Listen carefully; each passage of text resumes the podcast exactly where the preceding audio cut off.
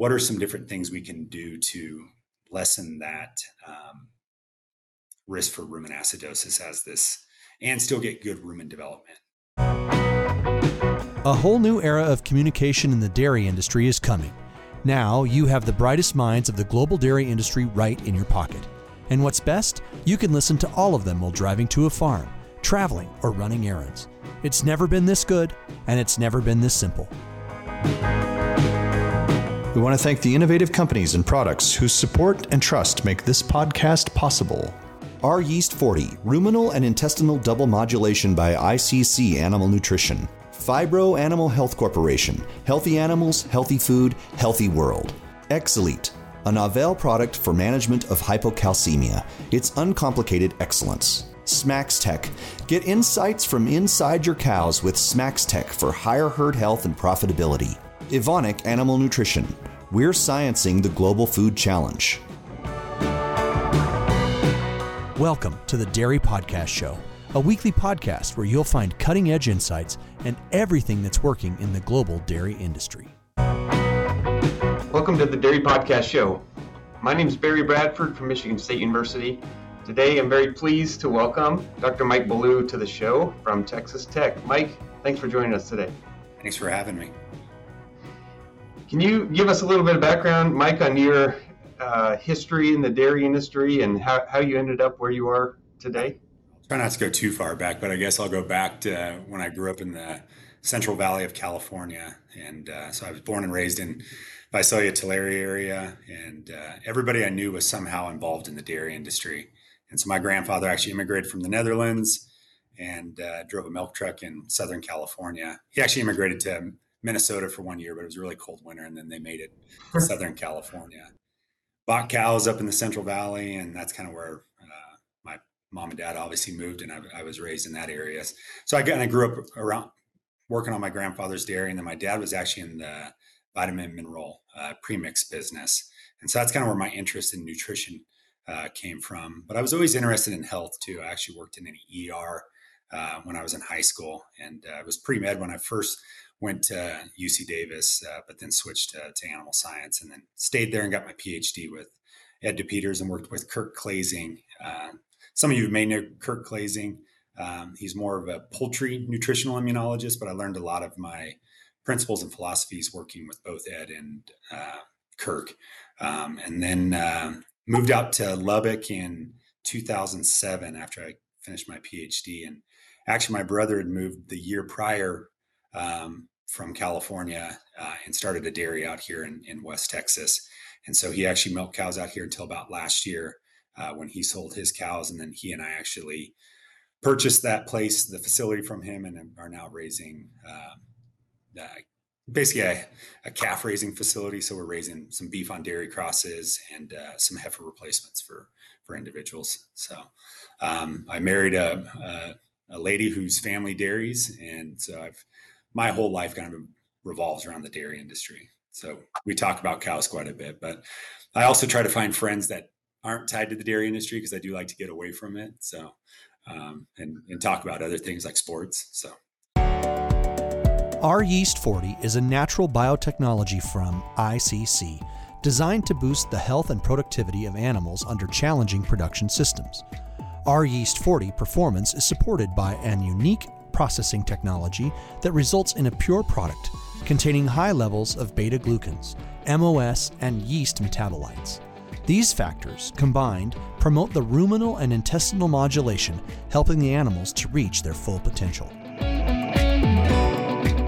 So you, have got a lot of balls in the air. I know. Can, can you give us a little bit of a rundown of what some of your responsibilities are uh, at the university on top of the sort of business you're running as well? Yep. So um, I'm in the Department of Veterinary Sciences, which is a new department, fairly new department. It started in 2017.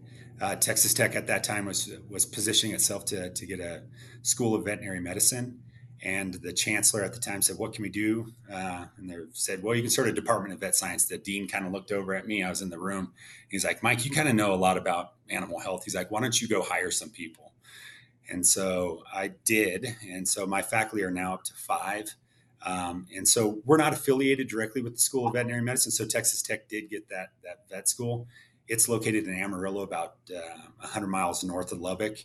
Um, and so, really, kind of the role of my department is to serve as kind of a, a liaison or a connection, uh, especially for the research faculty at the vet school, um, with the main campus here in Lubbock. So, we do a lot of research collaborations. Um, I facilitate a lot. Uh, and actually, two of my faculty are joint appointed uh, with the School of Veterinary Medicine. So they both have a 25% uh, research appointment with the School of Veterinary Medicine.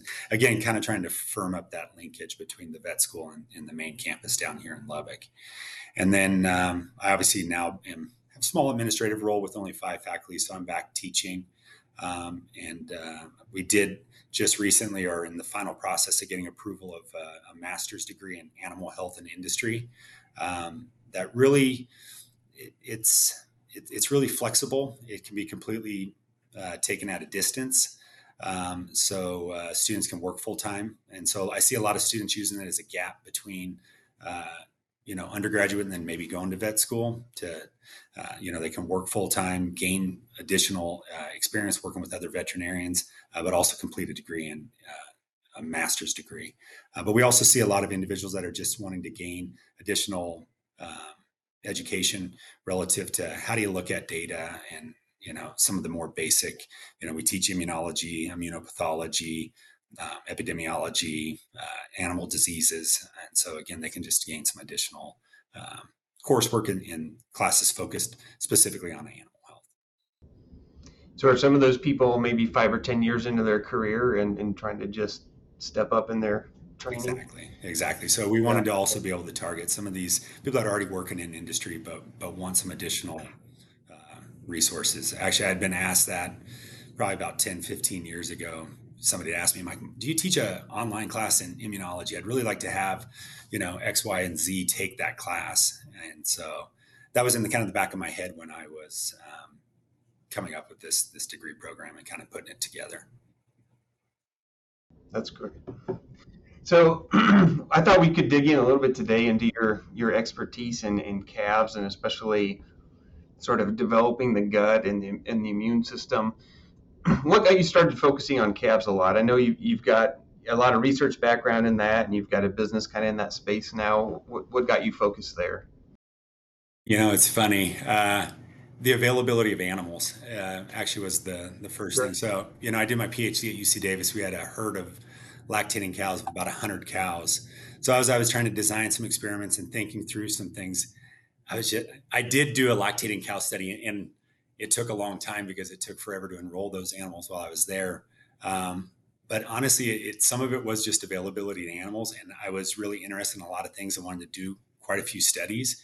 And so I kind of fell into that niche. And then um, you know, and that was the early 2000s. There weren't, I mean, there were people working in that field, but uh, it was it was kind of wide open a little bit. And then I was always interested in, in gut health, and so it was just a, a good animal model um, to to study uh, gut health for for a variety of reasons. And then you know, UC Davis is pretty close to to Hilmar Cheese there, and where there was a lot of Jersey calves. So I ended up doing a lot of work with Jersey bull calves, and if uh, you know things about Jersey bull calves, it just opened up a lot of opportunities for me to to really dig in and, and understand some basic, but also then kind of always apply it back to the animal. Because that's I always tell people I like basic science and I like understanding why things work the way they do and trying to figure that out.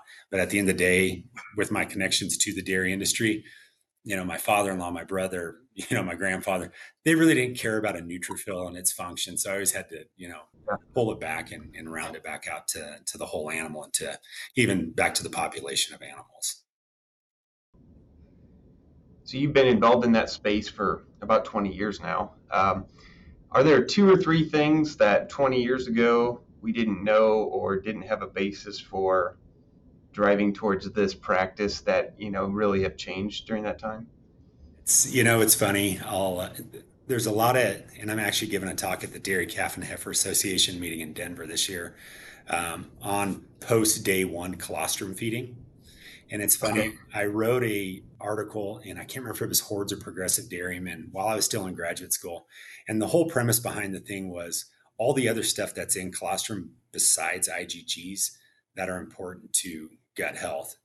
And, you know, we wrote that article. We've all known about some of those things. There was a little bit of research here and there. And Now that field's kind of blown up in the last, I would say, couple years. Um, because we've seen a lot of benefits to to what I'll call post day one, feeding some levels of either transition milk or colostrum milk or colostrum um, added into the the milk uh, program for the first couple days or first weeks. There's a, there's a couple different strategies uh, for that. Um, you know, also at that Dairy Calf and Heifer Association meeting, I'm going to talk about can we do some things to where it's not necessarily feeding uh, colostrum or transition milk, but almost mimic some of the benefits uh, by almost formulating uh, what I would consider more of a transition milk. I've been saying for years we need to look at uh, the milk feeding program, or let's just say the calf, and during the pre-weaning phase, we really need to look at it as you know at least two different distinct phases. That neonatal period, and I can classify that as the first 7, 14, 21 days, and you know, let's just say it's the first 14 days, and then the other period where we're starting to transition those calves, trying to be, start developing as a ruminant. But you know, that first 14 days really focused on gut health, um, like intestinal gut health, um, maybe some abomasal gut health is another area that we've we've been focused a lot on. Um, and then as we start moving on, we want to maintain that intestinal health, but we also start got to start looking at how do we develop this rumen and develop a healthy rumen in this animal, uh, because we know that we're going to wean them probably at about 60 days of age, let's just say. And it needs to be a functional rumen, and we need to, to have a really healthy rumen.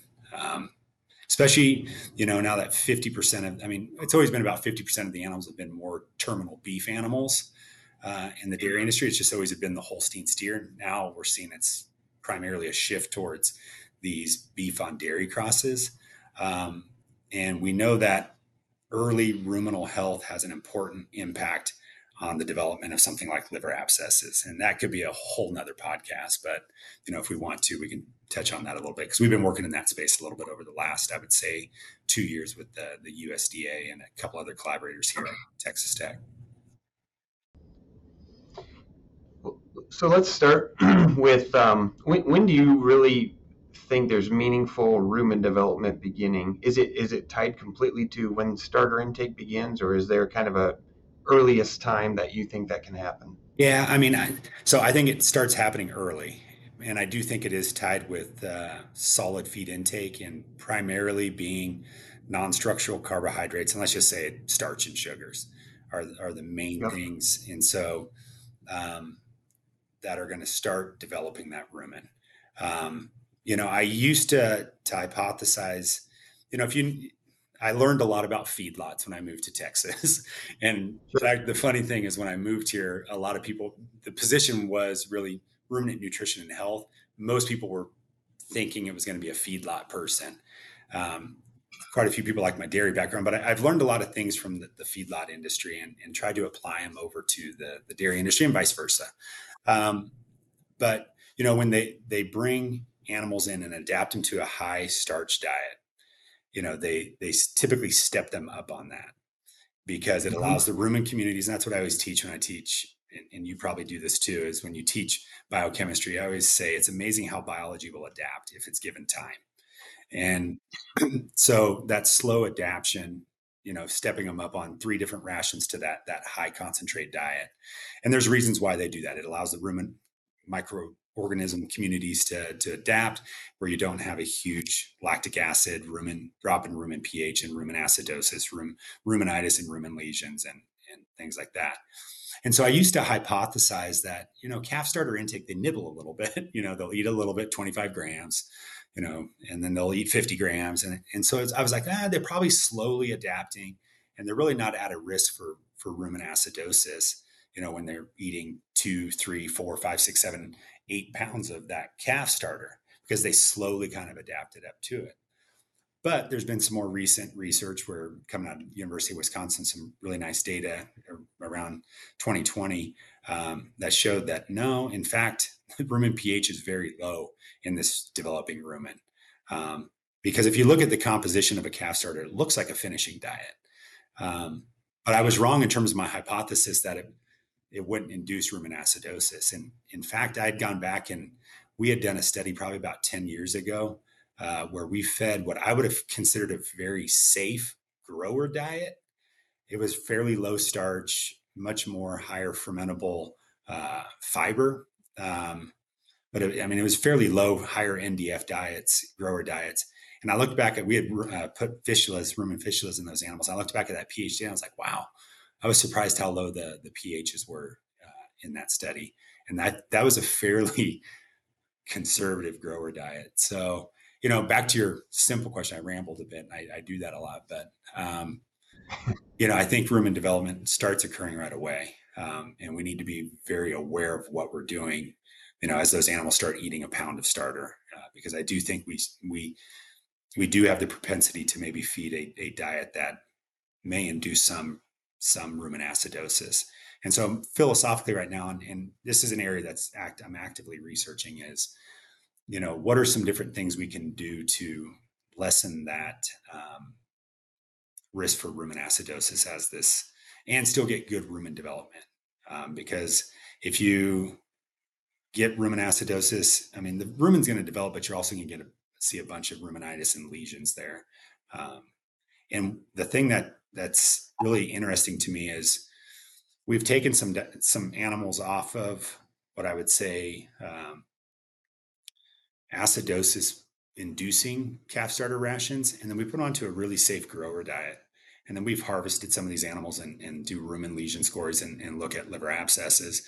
Uh, but the thing that really is kind of imparted on me in the last two years is they had been on a safe diet for 60 days and I still see a lot of rum, rumenitis in those, those huh. animals. So, you know, I would have thought that you know that it would have turned over and it would have, uh, you know, that that rumen would have looked healthier after being on a fairly low, lower energy diet, uh, a safer diet for 60 days. So again, I I'm just at the point now. I think we need to to really start early.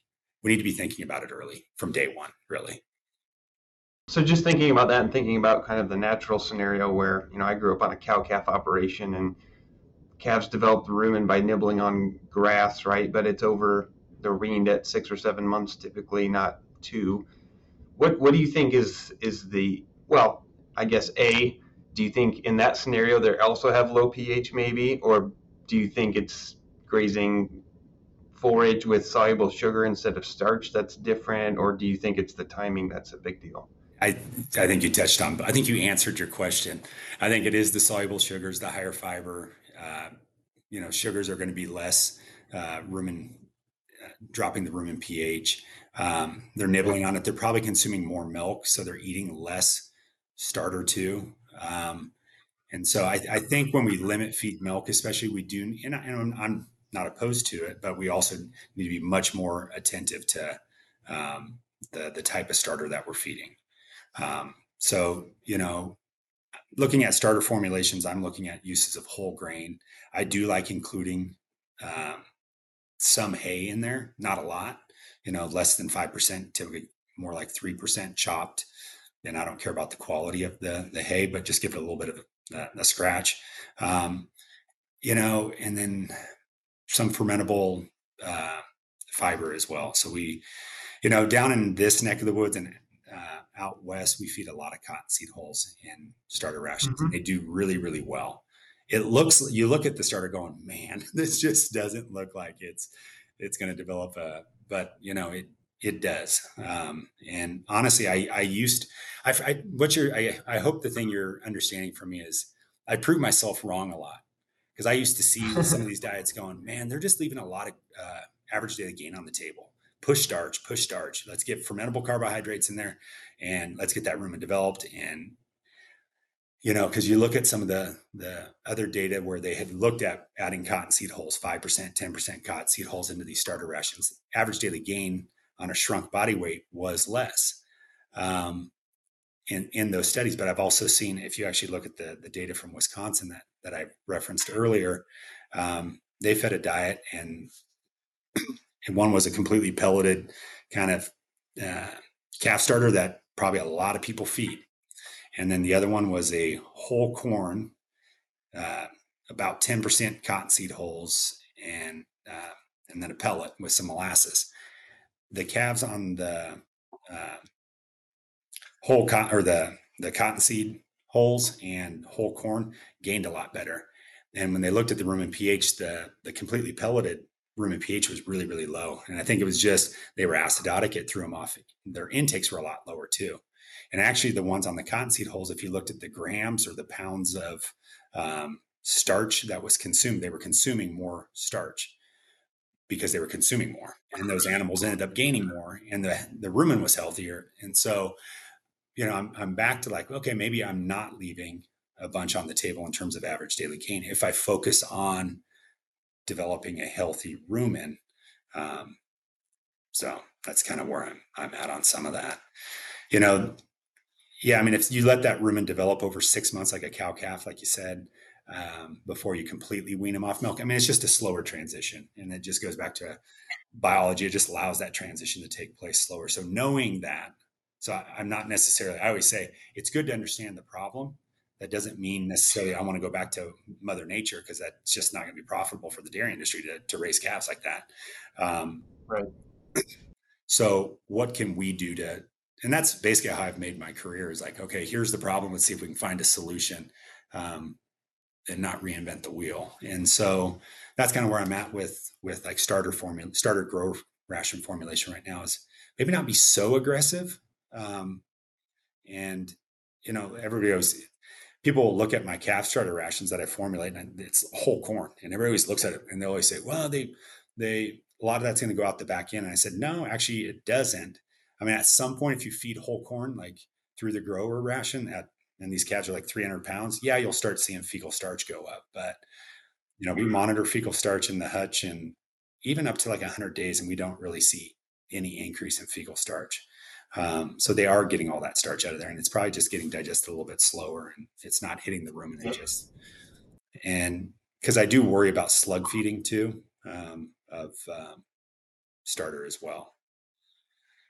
So this is probably a really ignorant question, but yeah, one thing I was thinking about as you talked about the acidosis in those calves is you don't have the salivary buffer secretion that we you know rely on in a mature ruminant. Do you think that's part of the story with feeding whole corn is actually starting to get rumination going yeah. and some more? Yeah, definitely could be because I, you know, and it's funny, and I, am gonna, I shouldn't even say this because I, I, don't know it well enough, but I've heard a lot of people say, well, you just have to add a little bicarb to your your calf starter. It's interesting. I don't think adding bicarb, from my understanding, like in the feedlot industry, it doesn't work. So um, because it's it's sodium bicarbonate still a fairly and you just can't get enough in there to do it. Uh, right. But yep. if you can stimulate stimulate uh, salivary, then yeah, I, I, mean you start generating lots of of bicarb that way, and, and it may help that way. So yeah, I mean the whole corn may may help with that as well, because you do see them chewing on that a little bit more. Yep. So let's dig in a little bit more on the um, liver abscess thing. For one, maybe some people listening aren't familiar with that as a, pretty hot topic in the dairy on beef space, and Texas Tech has been the hub for all that. So if you can give us some background, and then what are you looking at now for possible solutions? Yeah, you know, it's funny. I wish I had listened to the feedlot guys like 10 years ago when they were telling me, "Hey, Mike, this is this is going to be something this is important. And I'm like, yeah, yeah, yeah.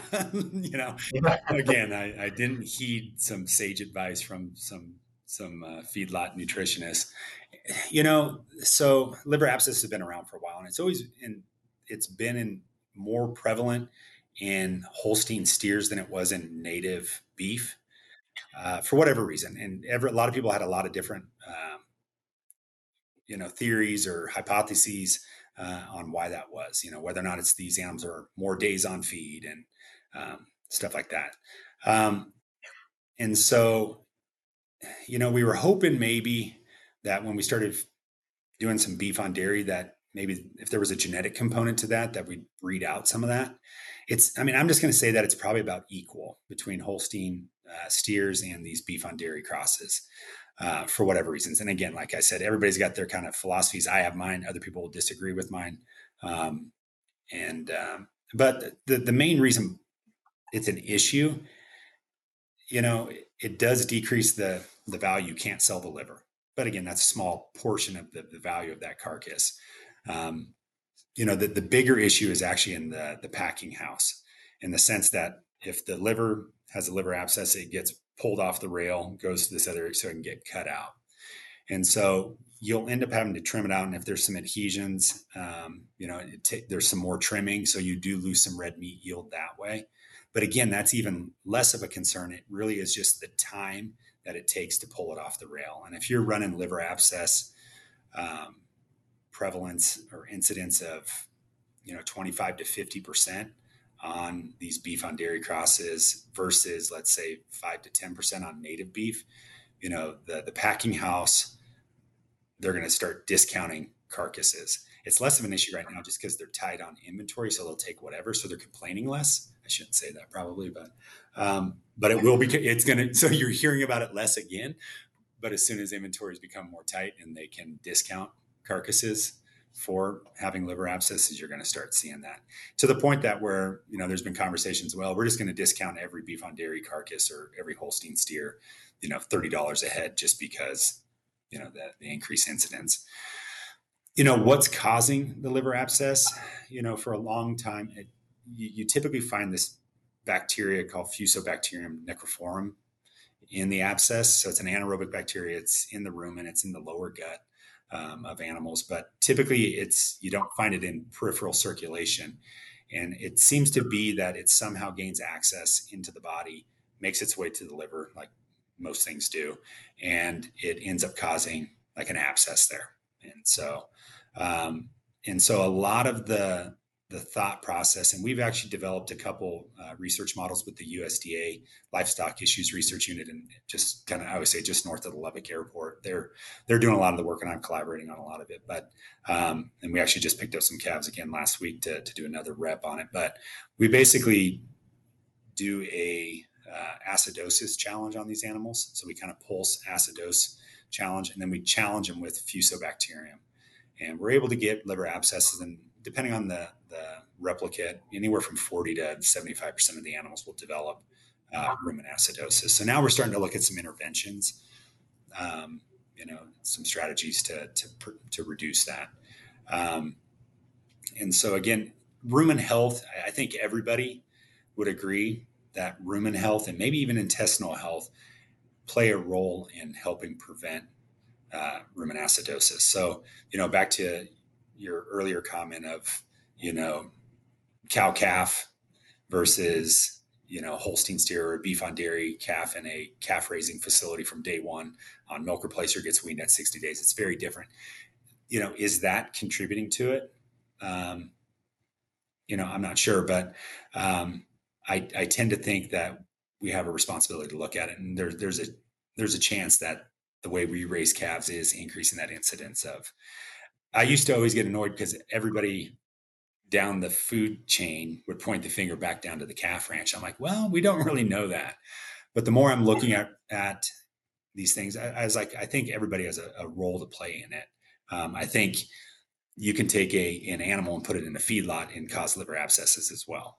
Um, and and and there's a lot of data to show that.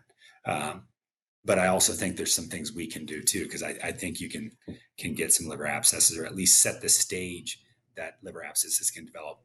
And again, I don't know where it's at, but I, I mentioned that I had seen some animals that had been on a fairly safe grower diet for two months, and when we harvested those animals, the rumen, I was still like, wow.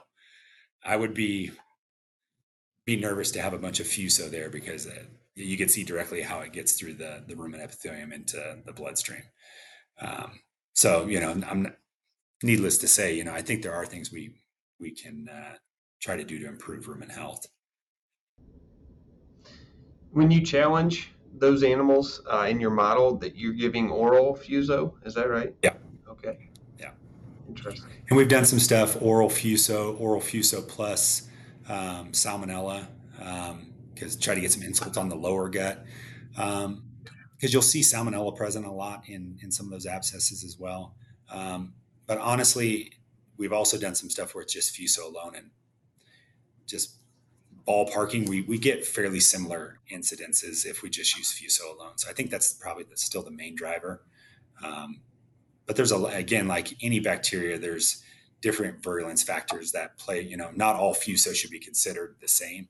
There are fusobacterium that are more, I'm going to say, uh, liver abscess prone uh, versus other because fusos. I mean, you'll you'll find fuso everywhere, but doesn't necessarily mean that um, that fusobacterium is is going to be uh, virulent enough to cause liver abscesses.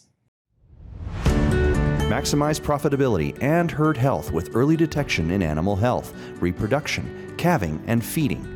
The most advanced bolus technology and professional support from agricultural experts makes this possible. smaXtec, the health system that future proofs your operation.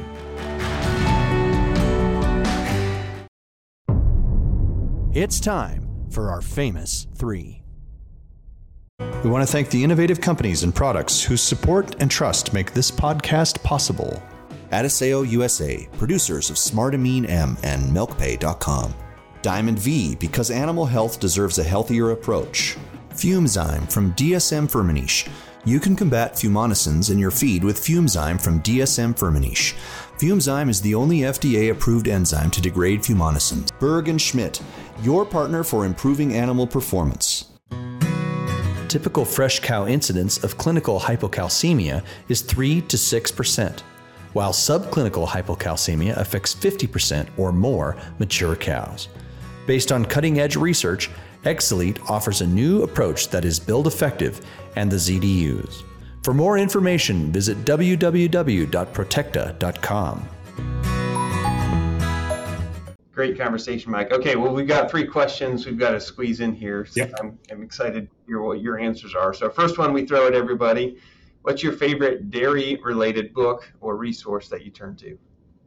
It's funny that that's a good question. You know, I I'm going to be boring with my answer on this one. Is I I do open up the old NRC the, or the the newer NASEM book more often than probably any resource um, outside of just scientific literature. But you know, I, I still go back to that quite a bit. Um, so yeah, I'm, I'm, that, I know that's a boring answer, but Yeah, the consensus document of some of the best people in our field, right? So why wouldn't you use it? All right, what's your favorite book or resource outside of ag? Yeah, so this is a, I would say one of the, so I studied stress for a while, and one of the books that really kind of changed the way I looked about stress in animals and, and just animal like handling uh, was actually a Stanford professor, Robert Sapolsky, and the book was Why Zebras Don't Get Ulcers. And, and honestly, I like the way he thinks about science. I like the way he explains science. And so I try to actually teach more like like I enjoyed reading his book and I say anybody can pick up that book even if you're not in sciences and you'll understand science and appreciate it. So, you know, I, I model a lot of my teaching philosophy off of the way he uh, wrote that book, and I just think it's a good book. And it also helps me the way I look at animals and and uh, you know understand what stresses them and the the impacts of stress has on animal health and performance and just overall well being. Yeah, helps you think more creatively if you think outside of one species, probably. Right. Yeah. Okay, last question. In your opinion, what sets successful dairy professionals apart from those who are not so successful? It's an easy one for me. It's, it's I always say I want people that want to learn and work hard over just naturally gifted uh, smart. So work hard and just uh, ability to learn and, and adapt to, to new things. Good answer. Very good. Well, Dr. Mike Ballou, thank you so much for being part of the show today. Yeah, thanks for having me and, and enjoyed getting to talk with you, Barry.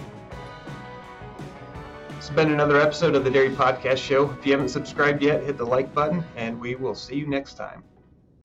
Looking to elevate your brand and captivate audiences through the power of podcasting? Look no further. Introducing the custom podcast brought to you by Wisenetics, where we take care of the behind the scenes so that you can focus on what truly matters. Podcasting has become an invaluable tool for brand awareness, but let's face it, putting it into practice can be a daunting task. It's incredibly time consuming and requires technical know how. But don't worry, we've got you covered. With our experienced team at the help, we'll handle the operational aspects so you can channel your energy into what your company does best. Are you ready to unleash the podcasting potential of your company? Schedule a call with one of our specialists today at the link in the bottom of this episode. You'll also receive a free podcast strategy consult tailored to the unique needs and goals of your business.